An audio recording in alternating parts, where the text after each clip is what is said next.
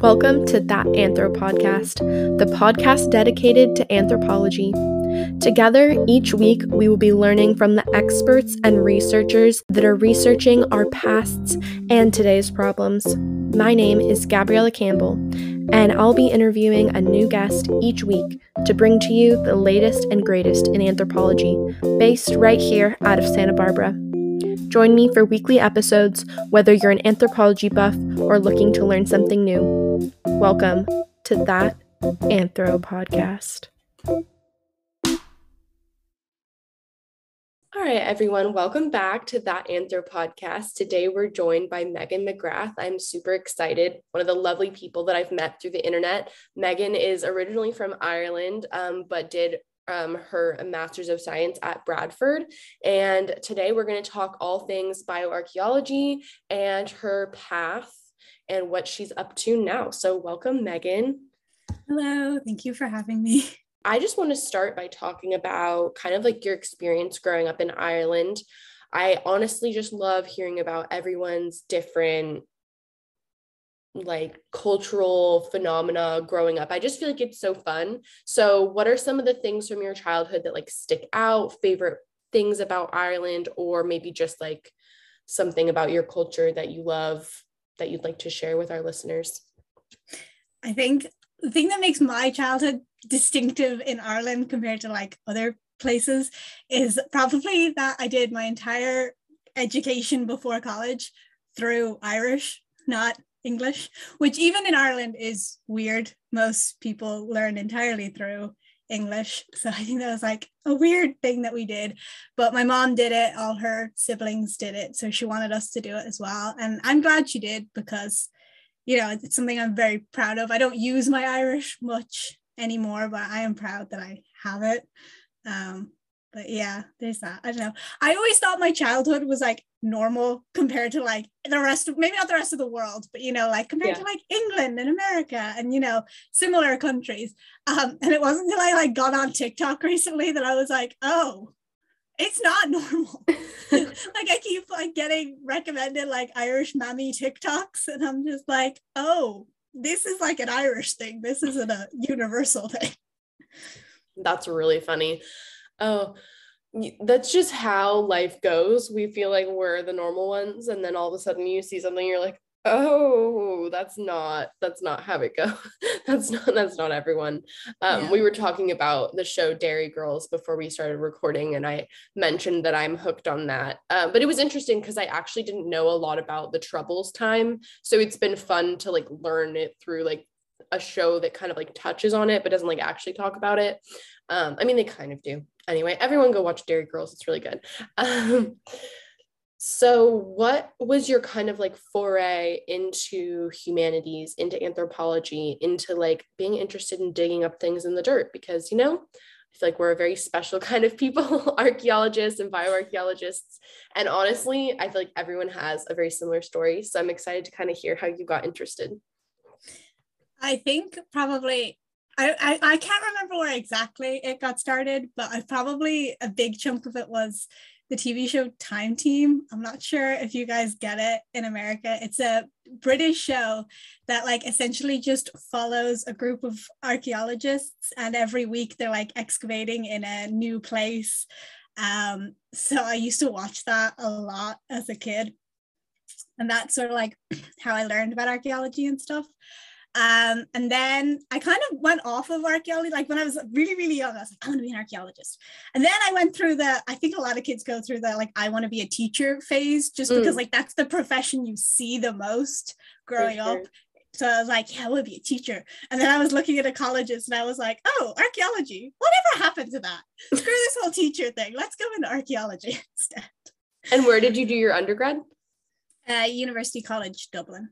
Okay, cool was a fun place to do archaeology. It's it's a pretty good university. They have a whole experimental archaeology thing going on there, which I didn't really partake in a lot. I wanted to, but it kept clashing with other things. But uh, yeah, they have an interesting setup there. Really beautiful campus too. I actually looked at that for undergrad. I had a brief moment where I was like, I could go international for my undergrad. And then I don't know what happened to that. I mean, I just everything fell into place the way it needed to but um do you have any like distinctive things that if someone's like visiting Ireland or just the UK in general, that you're like, you have to do this. This is my favorite thing or favorite like site. I feel like there's a lot of archaeology that you can go visit in the UK. Um, I'm not really sure, like archaeology wise, not really, because they're always like in the middle of nowhere. Obviously, they're in the mm-hmm. middle of nowhere. And I feel like it's sort of inaccessible and when people are visiting you know usually it's like for a week or something so i wouldn't be like go out of your way for a day to see mm-hmm. the hill of tara which is mostly just a field with weird bumps in it that is archaeology apparently yeah you know but like i do recommend going to the national museum of ireland because that's where like all of our stuff kind of goes it's free to enter and also they have um, of Viking skeleton and some bog bodies there. So obviously, I enjoy that. Oh, bog bodies are so cool. Will you just briefly tell our listeners what they are, really quick? So, bog bodies are essentially when someone dies and is buried or placed in a bog. I think the ones in the museums were sacrifices or they were like prisoners or something that were killed. Um, and because of the i guess whatever is in a bog. The micro the microorganisms. It's thank you. Yes. an anaerobic it's an anaerobic environment so there's no oxygen.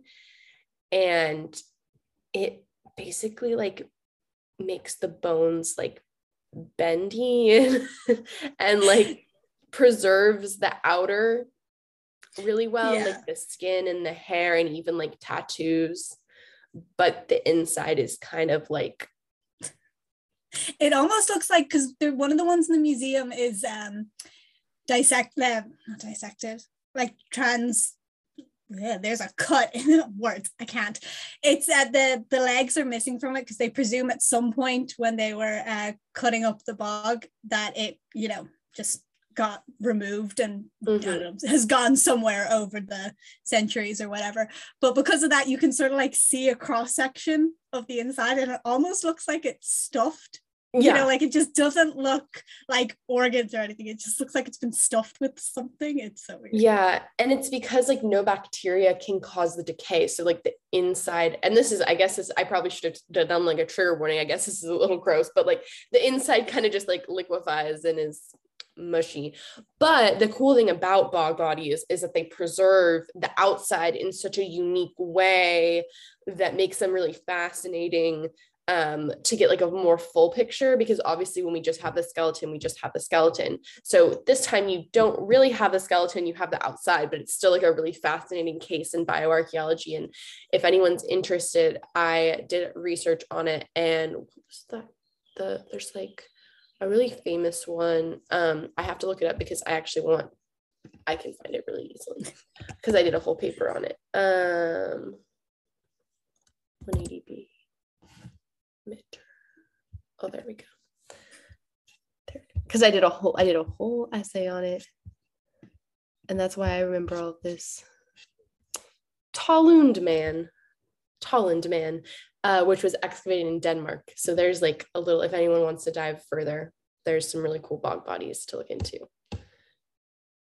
Yeah, I always found them really interesting as a kid because they're like, they look like leather, you know, because it's like tanned, you know, the skin's been tanned because of the bog and everything. And their hair is the ones in the National Museum in Ireland, at least their hair is always red, which is not because they may have been ginger in life. It's just also because of the bog. But I always love it when like tourists go by and they're like, oh my God, they're ginger. And I'm just like, not really, but okay. You're like, as a ginger. well, fake ginger, actually. Really? Oh my goodness. Well, it looks very natural. Yeah, my, my dad and my brother are actual ginger, so I think I probably have the complexion and mm-hmm. everything mm-hmm. for it. I just didn't get the hair, god damn it. back to like your journey to it's University College Dublin. Mm-hmm. Yeah. Um, because I always want to say like the opposite one, the way that UCL, like I always want to say that, you know, because that's just like what comes to my brain. Um, what was your kind of like, what was your experience like there? What were some of the classes that kind of furthered you along your path? What were, you know, the most impactful moments during your undergrad? Um, I think I got a lot out of my undergrad. Like when I went into it, I knew I wanted to get the most out of it that I could. Um, so I went on Erasmus for a year to Czech Republic, and that was pretty awesome. It was interesting as well because like they have a really different way of looking, well, not a different way of looking at archaeology, more just like they specialize in in different things in different areas of the world. So obviously I got sort of a bonus add-on to my education. It wasn't just the same things I was learning at UCD. It was different. Um, I think probably I also at UCD um, did I got to go to Greece for two weeks. So I did classics as well as archaeology. And uh, we had a class where we just went to Greece for two weeks and they basically just showed us like all the sites we'd ever learned about in classical studies. And wow. we had to like write a paper afterwards. But I was like, I don't care. I got to go to Greece for two weeks. It was amazing. Yes. Um, so yeah, I just like tried to take advantage of all of the cool things they had to offer. But the one class like I'd been desperately trying to take since first year was a forensic anthropology elective because it wasn't a part of archaeology it was a part of like the school of medicine or mm-hmm. something and because of that it obviously just kept clashing with everything because technically we weren't supposed to take it but i was like no i need to take it and then it wasn't until my fourth and final year that i got into it and then that sort of set me off to do my masters and everything but yeah, yeah that one was pretty good did you go to Greece after your experience in the Czech Republic? Yeah, so it was the summer between the Czech Republic and going into my final year of school, which was sort of complicated because you're supposed to attend like pre-trip classes during the year just to like get to know everyone else that's going on the trip and like learn about the itinerary and everything but i was not in the country. Mm. so i just had to keep emailing back and forth with the professor being like is this okay? Can i still go? Yeah. But yeah so that gap year in or not sorry not gap year your study abroad in czech republic um what was that like had you ever been like in like Eastern Europe before, or was that like a fully new experience for you? No, it was like completely new experience. I'd never been anywhere like that before. I'd never even lived away from home because my university is only an hour away on the bus. So I stayed at home. So it's the first time like having a like living in dorms, having a mm-hmm. roommate, being in a foreign country. And like I am not the best at social situations. So it was like a little stressful, but I got lucky and I made really good friends at the beginning. So the whole thing was a little easier, but it was a great experience. And I uh, I really liked it. Yeah. I know you mentioned that they kind of approach archaeology differently there. Is could you elaborate on that and kind of some of the lessons that you took back from a different approach to archaeology? Um I'm trying to think. I think it's more just in UCD and in Ireland, they tend to teach a lot of Irish archaeology, landscape archaeology, geophysics, like stuff that we use in Ireland, which makes sense because presumably that's what they're training you for. Whereas when I was in the Czech Republic, it was a lot more like it was kind of similar to how they teach classics mm-hmm. in the sense that it was a lot more here's this site or this city that we've uncovered here's what they've uncovered here's the stories they tell about it it was more uh, like descriptive uh, kind of telling st- like how archae- how we learn what archaeology tells us about stuff whereas in Ireland it was a lot more like here's how we do things and mm-hmm. you know here's here's this and that so like yeah I think it was technical. just yeah I think it was just sort of a, a different approach to archaeology kind of thing it was yeah. interesting that's really exciting um it's really cool too that especially like i feel like when you're in europe it is so fun to travel around europe. Do you have any like anywhere in the world um like bucket list places that you're dying to travel to next? I really want to go to my two like biggest place I want to go to, but probably won't be the next because they're expensive, is um Japan and Egypt are like my two big ones. You have to go to Japan. I loved Japan. Honestly, I'm taking an anthropology of Japan class right now. And I could cry at just how much it makes me want to want to go back. I swear the people in Japan, it's just like different. They're so kind and it's such a vibrant culture. I mean, not that sounds like I'm saying other cultures aren't, but I, I don't know. There's something about it. It's the very community oriented and very just like respect oriented. And I think that it's one of those places that I would say everyone needs to visit in their life because it's it's really cool. And then Egypt, of course, all of us archaeologists are just dying to go to Egypt. yeah, exactly. Yeah, it's like I took when I was on Erasmus, I took a beauty and Japanese thought class. It was like one of my electives, and it was kind of just like it was more just kind of how the thought process about things is very different in Japan and like you know all of that. I can't remember it very specifically, but I did find the class very interesting. But yeah, I think it's just like Japanese culture is just so different from mm-hmm. anything I know. And it's like so fascinating. I really want to, one of my friends really wants to go as well. And I was like, if we go, we have to go for like three months or something yeah. because it's so expensive. We'll probably never go again. I just want to go. I want to see everything. I want to do everything. And then have no regrets. Like come home and be like, yeah, I did, I did Japan perfectly. Yeah. I think honestly, that's probably a really good plan because you need that much time to do everything. Oh, excuse me. Um, so we you already kind of mentioned that you ended up pursuing your master's which congratulations you've gotten it. You did your dissertation. You go. I am just starting my master's. So the thought of like being done with it is kind of intimidating to me but that's really exciting for you. It was what maybe a couple months ago that you finished? How long ago? Yeah so i submitted january and then i got the results like two weeks three weeks ago something like that. Yeah. That's exciting that's really exciting. Um, so tell us about your time at University of Bradford. What you what was your dissertation on? So I did my dissertation on the uh, bioarchaeology of care, focusing on like Roman Britain and a Roman British population sort of thing. Yep, that was it. Uh, Bradford is pretty cool. it was like stressful when I was looking up universities because when I did my undergrad, it was like, I want to do archaeology. I live next to Dublin City. So there's like two, three universities maybe that I could have gone to.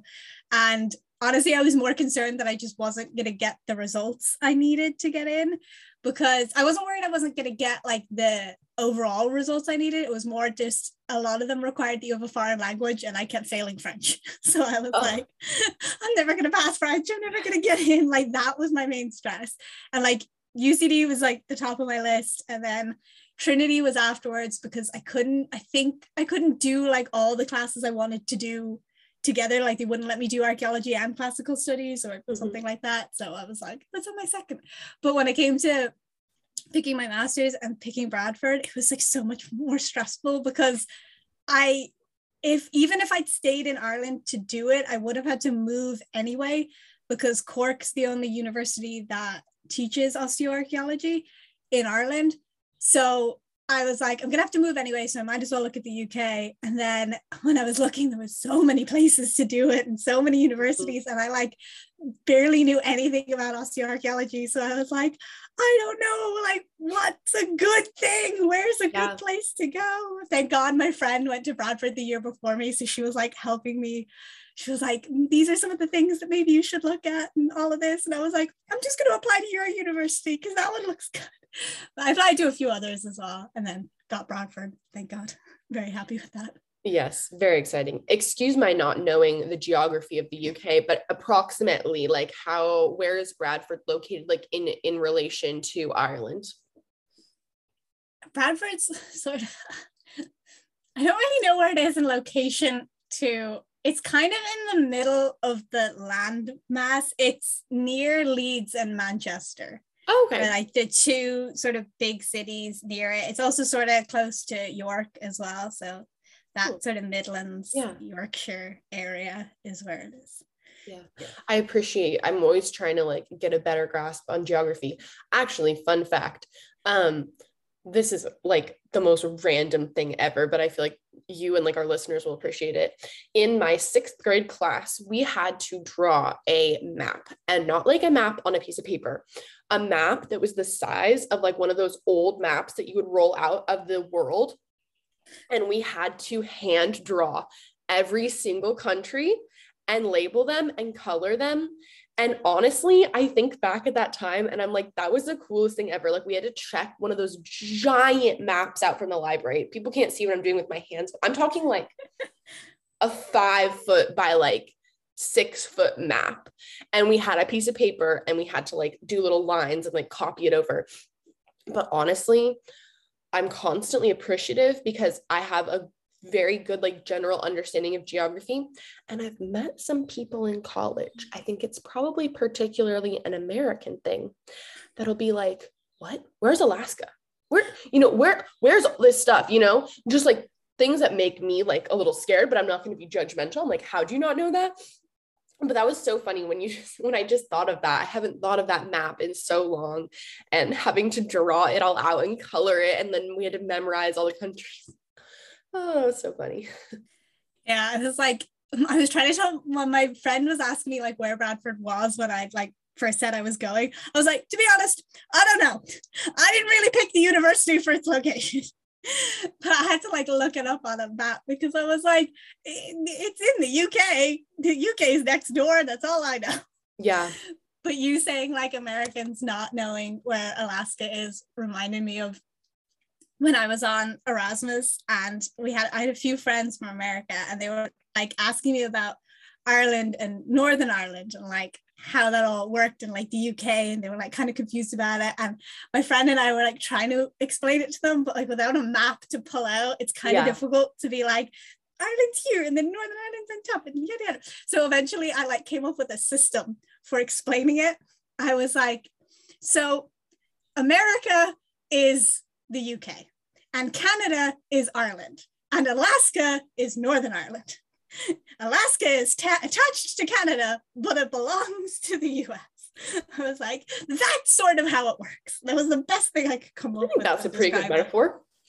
But like, I understand when like they don't get it because it is confusing, and I'm sure there's you know geography and then political boundaries of other countries that like I completely don't get either.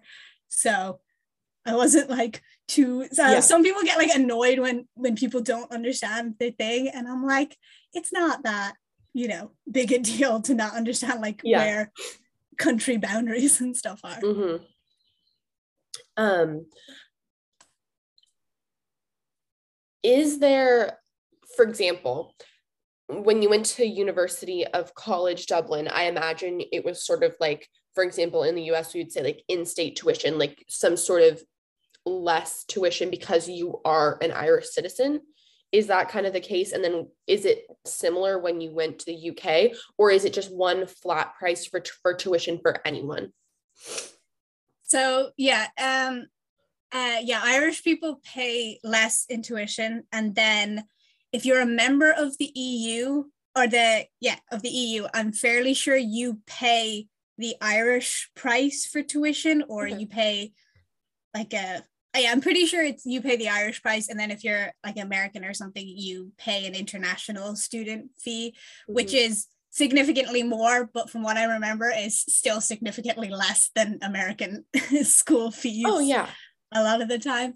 And then when I went to the UK, uh, it was sort of confusing because I was starting January 2021, and mm. Brexit was coming into effect like the first of January or something like that um so like we kept getting emails about like oh if you want to like have settled status you have to be living here before brexit comes mm. into effect and like all of these emails and stuff and i was getting really confused because i was fairly sure that like because ireland and england have always sort of had a connection even mm. before we were part of the eu and everything i was like I'm fairly sure that's still supposed to be in effect, but I wasn't mm-hmm. sure.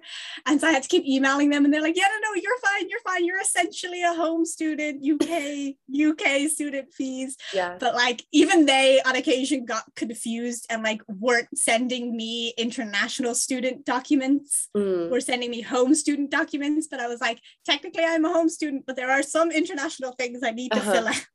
Yeah. It was probably just because it was like that transition period and everyone was confused about what was happening. Yeah.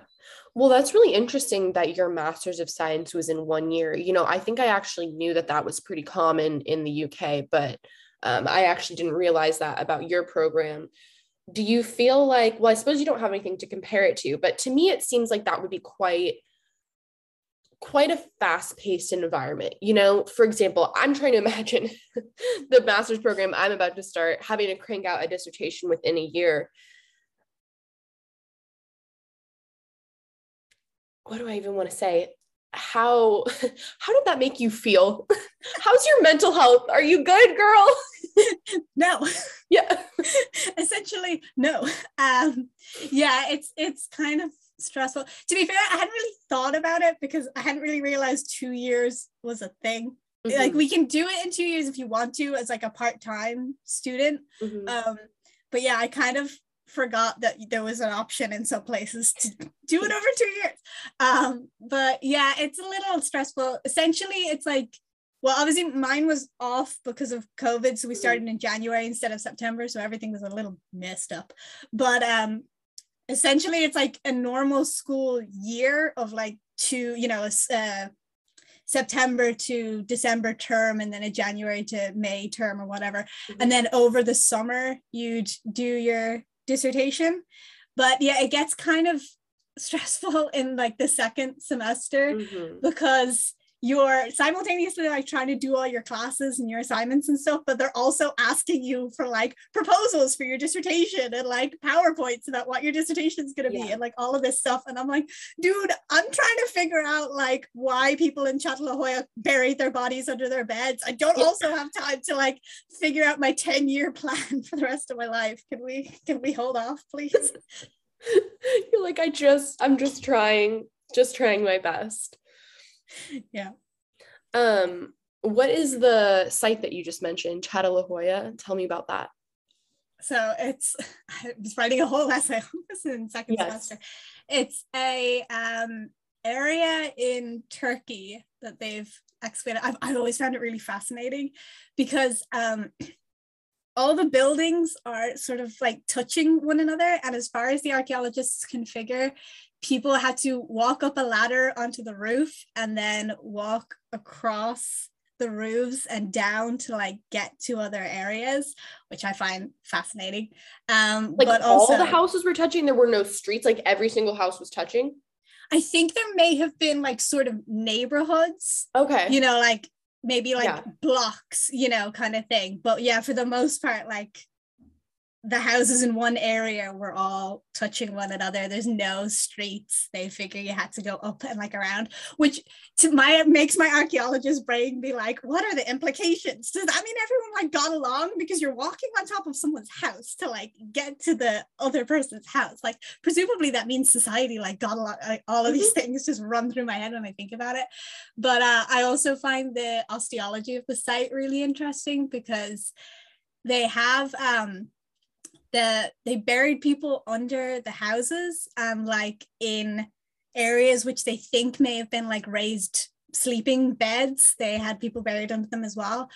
But from like studies and stuff they've done they're pretty sure that the people who were buried under the houses weren't necessarily related to the people who lived in the houses as well. So it wasn't even like your granddad's buried there. It yeah. was like Joe Soap from down the street is buried under your house. And I was just like, the whole site is weird and interesting. That's really cool. I like that. I let there is another site, uh Go Göbekli Tepe in yeah Turkey that's really cool. Um I was gonna say something about it and I lost my train of thought.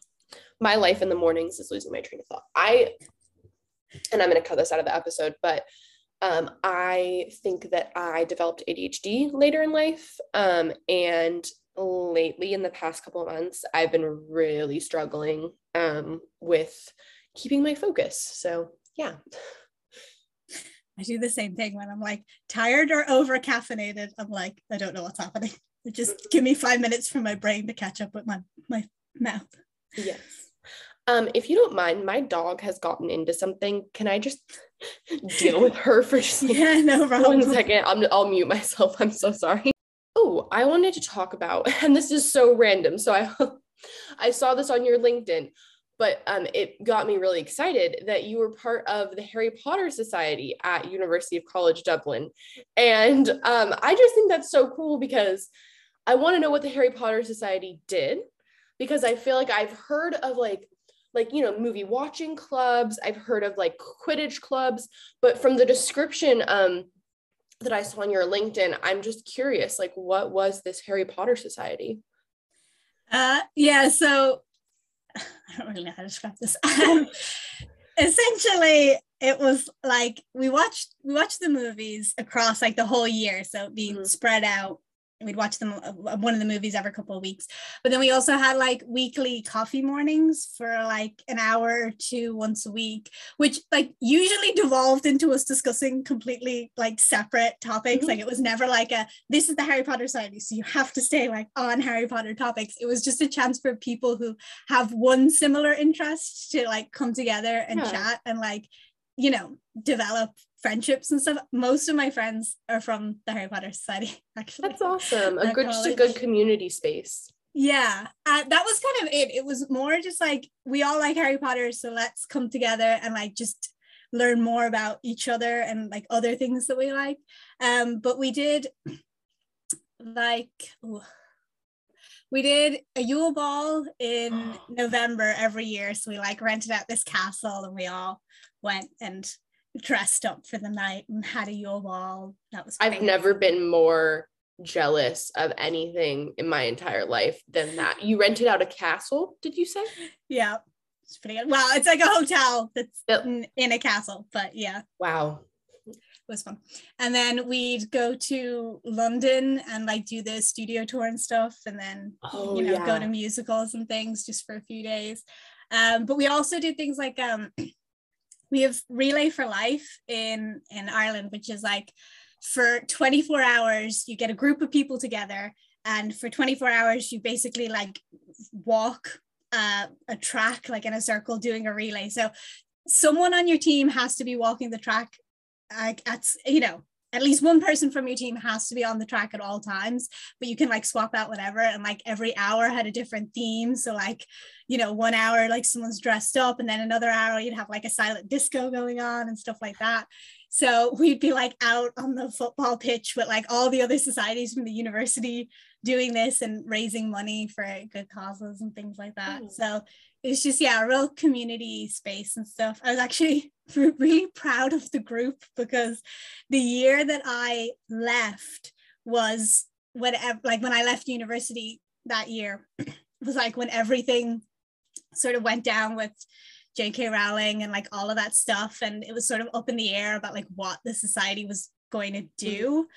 Um but they sort of collectively decided they were like most of our members and committee members and everything are like part of the lgbtq plus community.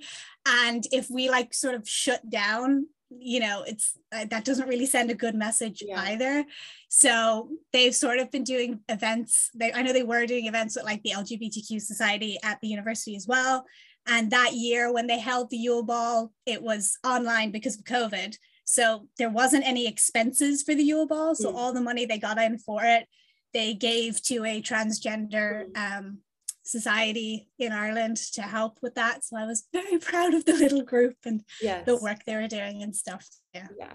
It sounds like it's a really great not only community space but space where people are trying to you know make the world better which that's what we need more of you know? Like you were saying we can have a fun and common interest that we bond over initially and then get to learn more about everyone's humanity and what they may need and you know? Yeah the stuff with jk rowling has been um has been tough to kind of navigate and to still you know have a love for harry potter but i think it's possible to separate the two Um, have you had the chance? You mentioned that you guys went to some musicals. Have you seen the Half Blood Prince? Or no, that's not what it's called. It's called The Cursed Child. The play is called The Cursed Child.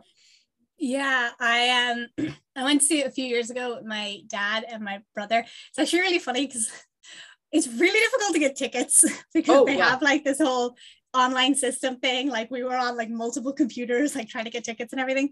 So my mom had said she was like, if it's too difficult to get four tickets for all of us, just like get one for you and your dad and your brother, and like I don't have to go see it. Um, so we ended up having to do that. But funnily enough, she met the daughter of the woman who plays Professor McGonagall while she was in a cafe waiting for us while we went that, to the musical. So funny. I don't know how that happened. But um yeah, we went to go see it it was pretty good. It was it's funny though because I'd read the like screenplay beforehand and I had hated it. Oh. because I was like, I have read fan fiction, you know, like terrible tropey horrifically written fan fiction that is like better than this and makes more sense in the continuity than this does. Um, but I was kind of like, oh, I just want to go see it anyway because at the time I was like huge, like way bigger into Harry Potter than I am at the moment. But um, I'm glad I went to see it though because it's literally like a magic show mixed yeah. with a play. Like I still do not understand how they did half the things that they did in that. Like when they apparate and everything, and they like actually disappear. I'm like, what is happening?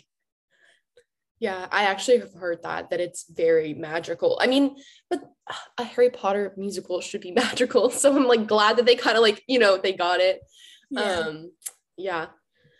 I'm going to switch directions completely for this next question. And like, I apologize. This is just how my brain works. Um, something that I also saw on your LinkedIn was that you worked for the Wicklow County Council's Heritage Department. Um, and I think it's so important to really like learn about heritage archaeology and community based archaeology. What was that experience like? And what were some of the lessons that you kind of took from that? Yeah, so it was really interesting experience. I was mostly in the office um, doing officey things the whole time. But it was still sort of interesting just to see and to understand like what the council does in regards yeah. to archaeology. And also i sort of gained an appreciation for how limited they are in what they can do. Like it's so easy to be like oh my god i can't believe they like built a bank on top of that you know mm-hmm. big viking site in dublin. Like how could they do that? And yada yada. But it's like you know it's easy to give out to like the people who give planning permission and everything but like you kind of have to remember that they're limited in what they're allowed to do and what they're allowed to like hold you know they're not allowed to hold back on big projects that could be great for the community a lot of the times just because of archaeology and that sucks but it's also not their fault. Yeah. So i sort of gained an appreciation for that and i also sort of learned about some of the work they do to try and like help with planning permission because it's a lot of what they do is like planning permission stuff uh, associated with like heritage and things. So like looking over planning permission proposals and like trying to figure out if they're endangering any archaeology if they're like going to be near anything was part of what i did while i was there. And then also there's like the community outreach and stuff. So UCD, the university I was at, has an excavation up at um, Glendalough every summer. And for two weeks, they have the community come in and excavate. And then for the following two weeks, they have the students come in and excavate as well. So while I was there, I was helping them sort of plan the community part of the dig when I'd done the student part of the dig like two years previously. So it's kind of cool to see like the other end of it. Yeah. And like all the things they plan and they have kids come into the site um during Heritage Week as well to sort of like do a mock excavation next to all of us doing like the actual excavation and stuff. So it was sort of interesting to see like the planning and stuff that goes into all of that before it happens. That is really interesting. And I'm glad that you got to do that um, now you are going to be entering the the job market and starting your first archaeology training position. How are you feeling about that? Are you getting excited for a little move? Yeah i'm really excited. I'm also like really nervous. I have no idea what i'm doing. Mm-hmm. but um, yeah i'm excited excited for the move and you know to be having a job in archaeology i feel like really blessed to have been able to get a job in archaeology. I'd convinced myself that when i finished my masters i was going to have to you know go back to working in retail or something for ages before i found anything in archaeology. So i feel really lucky to have this. And i feel great that it's like a trainee sort of job because i'm someone who I need feedback and I need uh, supervision because if I'm not sure what I'm supposed to be doing, I will panic. Yeah. and that is not a pretty sight. So I'm glad there's like sort of a structure to what I'm doing. And I feel like it's going to be a good start to whatever I end up doing next. Yeah, that's really exciting. Um, that was kind of the last question that I have for you, but um, I always like to end my episodes giving you the opportunity to bring up anything that we didn't mention or that you want to elaborate on. Um, or you can ask me a question. That's also something fun that people have been wanting to do at the end of the interview, but that's also like puts pressure on you to like think of a question. Just kind of like, is there anything else that um a you want me to highlight about you know you or your work or that you kind of just like want to expand on yeah, are you excited to be starting your undergrad, the next stage in your journey? Yeah, I'm so excited to start my master's. Grad. Yeah. Um, I I've really wanted to move to the East Coast uh, for a long time. I feel a bit more akin to kind of the vibe there. Um, for example, in California, people will just like park their car in the middle of the street and just like get out and like not care. I like efficiency. I like a bit more of a quicker pace. And I think um, the East Coast will kind of be a bit more of that for me. Uh, just like culture wise, I think everything's a little too slow moving in California and it's a little like go with the flow, which is great. But I've lived here for so long that I'm ready for the change. And then honestly, the fact that I get to work with such like accomplished bioarchaeologists that are really respected I was originally interested in forensics and kind of like took a um made my decision that bioarch really was more uh more up more up my sling what more up my alley. Um particularly I'm really excited because my advisor Dr. Temple, Dr. Daniel Temple, he works in a lot of different places. And for me that's really important because I didn't really want to just join a program that was so like narrow minded on one research question, one area of interest. I really like that um, I'm going to have the opportunity to really find what research project will be best for me. Um, and then also uh, Dr. Haagen Klaus is there as well, and he's he's a really really a bioarchaeologist that i look up up to his work and have read a lot of his work. So even though he's not my main advisor um, i'm already going to be taking a class with him my first semester and i'm really excited. It's like sacrifice in bioarchaeology and those are things that i love so i'm really excited. It seems crazy that i've already like registered for um, my class in graduate school without having gotten my diploma yet. Um, and i'm just like trying to find housing but i found some people that i'm really excited to live with um, we're just trying to find like the right house. Well, thank you so much for chatting with me today. I'm glad that we finally got to chat in person. And thanks for sharing your story with our listeners. Yes, thank you for having me. It's been a very fun time.